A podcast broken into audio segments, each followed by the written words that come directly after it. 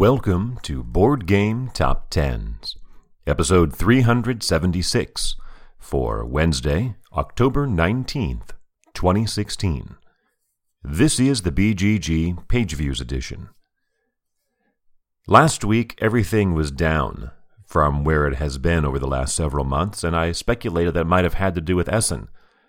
I think that speculation is right on because this week everything is not only up from last week, but up from where it's been for the last few months.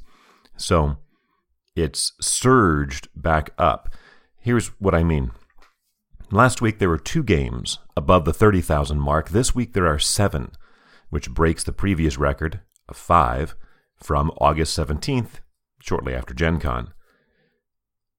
Last week there were only five games above 20,000. This week there are 16, which again is a record, breaking the previous record of 13 from that same week of August 17th. Last week there were 27 games above 10,000. This week there are 41, which again breaks a record previously set on September 7th of 34.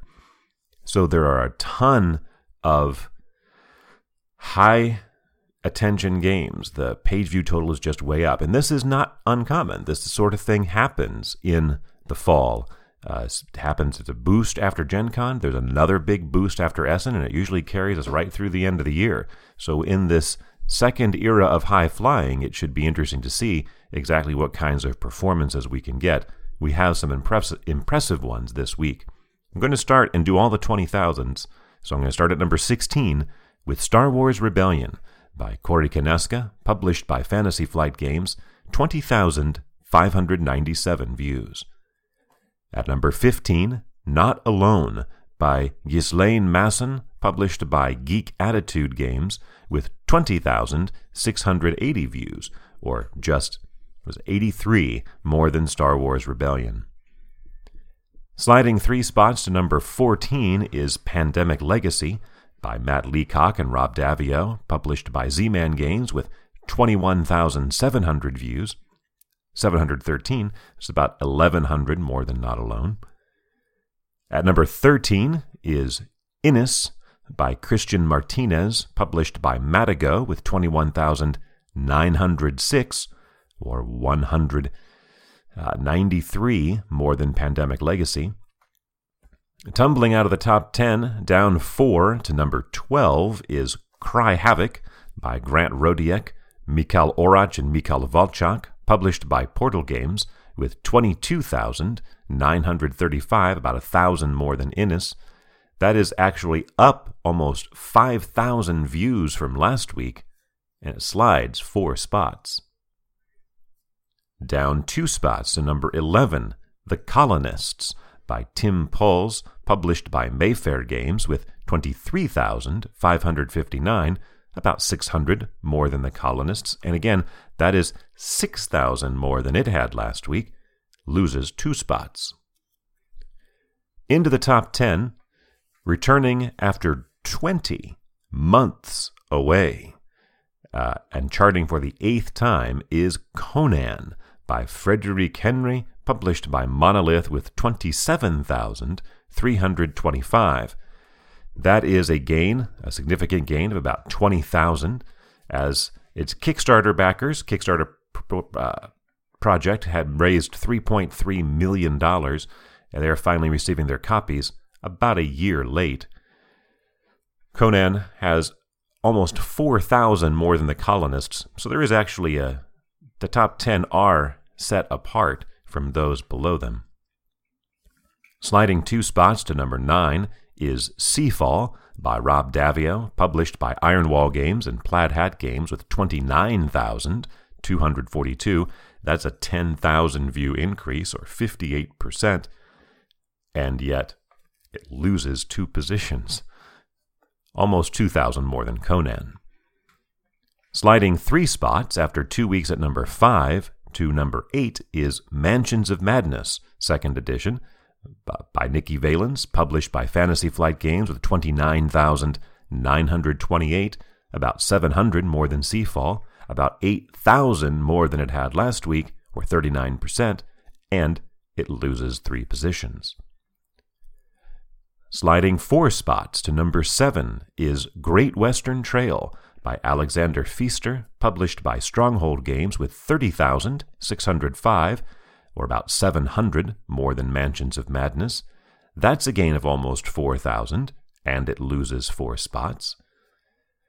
The first of our two debuts is at number six, Cottage Garden by Uwe Rosenberg, published by Edition Spielwiese, with 31,846, or about 1,200 more than Great Western Trail. The theme here is planting beds of flowers. It's a tile placement game using what they call polyominoes, or what I think of as Blokus like or patchwork like pieces uh, that you use on your own personal board, which is also quite similar to patchwork. After three weeks at number two, sliding all the way down to number five is Scythe by Jamey Stegmaier and Alan Stone, published by Stonemaier Games with 33,825, about 2,000 more than Cottage Garden, and only 58 fewer than last week. It's a decline of 0.2%. This is four weeks now of incredible stability within a very narrow range for Scythe, but it falls to the lowest position it has seen since June 29th. The higher of our two debuts is at number four, A Feast for Odin, also by Uwe Rosenberg, published by Z Man Games, with 34,248, so it edges out Scythe by only a little more than 400 views. This is described as a saga in the form of a board game. The theme, of course, with Odin there is Vikings. There's a central board where players will hunt, gather and refine materials. They'll develop buildings and build ships on their own personal boards. They'll raid. It's a big game. There's almost 400 tiles and 250 cards. It's also very, uh, very popular right now. Online game stores have sold out of it.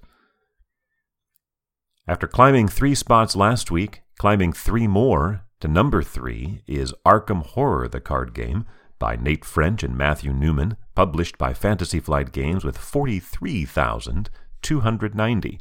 That's a gain of 23,000 views, or about 118%. The rules were released about a week ago, and because of that, much conversation has ensued. 43,290 makes it the 38th most views in a week ever. But it's only number three.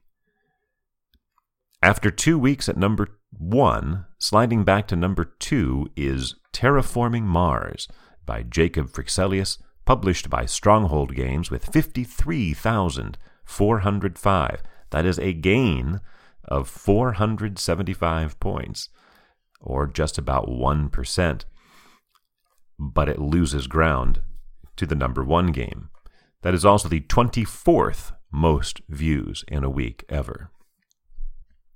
This is also, in addition, Terraforming Mars having its 10th week on the countdown, making it only the 38th game to have 10 or more weeks in the top 10. But what game on this high performing week has booted out everything else? Well, it is the game that was number one three weeks ago slid to number three, and then four, and now has rebounded back up to number one. Mechs vs. Minions by Stone Librande and Riot Games with 151,850 views, a gain of 540%, or well over 128,000 views more than it had last week, to absolutely crush the number one spot. That is well far and beyond the previous record for a a week for a number one game. Remember, Scythe really launched us on this path when it had about the mid 60s thousand, 65, 67,000. Mansions of Madness one week spiked all the way up to 88,000. That was the record for all of about three months. And now here comes Mechs versus Minions destroying that record, having a crushing it by 63,000 views. 151,000.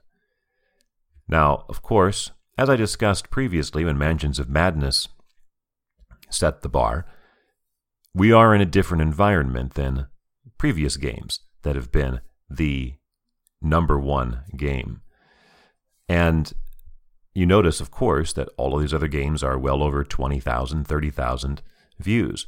What we can do is we can look at a ratio to see what kind of, you know, how impressive this, how, not how impressive, but it helps to look at the historical records that we have and, and makes them seem also impressive, even though they don't have the same uh, ridiculously high page view total. Uh, for example, we can compare the ratio between the number one game and the number two game. And the ratio there is 2.84. Mechs vs. Minions has 2.84 times as many views as Terraforming Mars. And that's good. Uh, it's but it's not super outstanding for games that have been the number one game. In fact, it is the th- uh, well, it is the second best by a little bit. But Star Wars Imperial Assault, when it was number one, had a little more than three times as much as the number two game. We can also compare it to the number 10 game. It has 5.19 times as many views as the number 10 game. And again, that's good, but it's it's uh, better than some, better than most of the games that have had the most number of views, but not as good as the best. Marvel Dice Masters had almost seven times what the number 10 game had in the week that it was the most. And then the final thing we can do is we can compare the games, add up all the view totals between numbers 2 and 10, and then compare that. And here we see that it falls pretty much right in line with what other games have done. Uh, still better than most.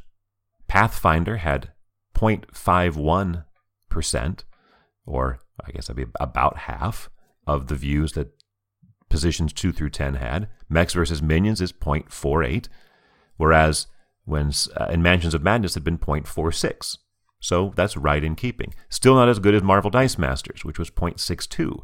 It had almost a third, whereas Mechs vs. Minions has not quite half the views that numbers 2 through 10 have. So I know that's a lot of numbers throwing at you. The point is yes, this is a really crazy high view total, but in proportion to the other games in the top 10, it is more or less in keeping with historical patterns for games that vault all the way to number one.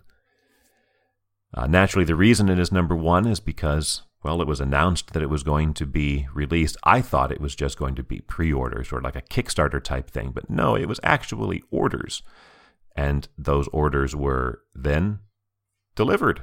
So people are already have this game that was pre ordered less than two weeks ago, or rather, ordered less than two weeks ago. So, quite an accomplishment for Riot Games in dropping this bomb on everybody's laps and then delivering. We'll see what it does next week. I don't think we're going to see 150,000 views again, but uh, all bets are off for how the competition is going to fly when we come around next week. For Wednesday, October 19th, 2016.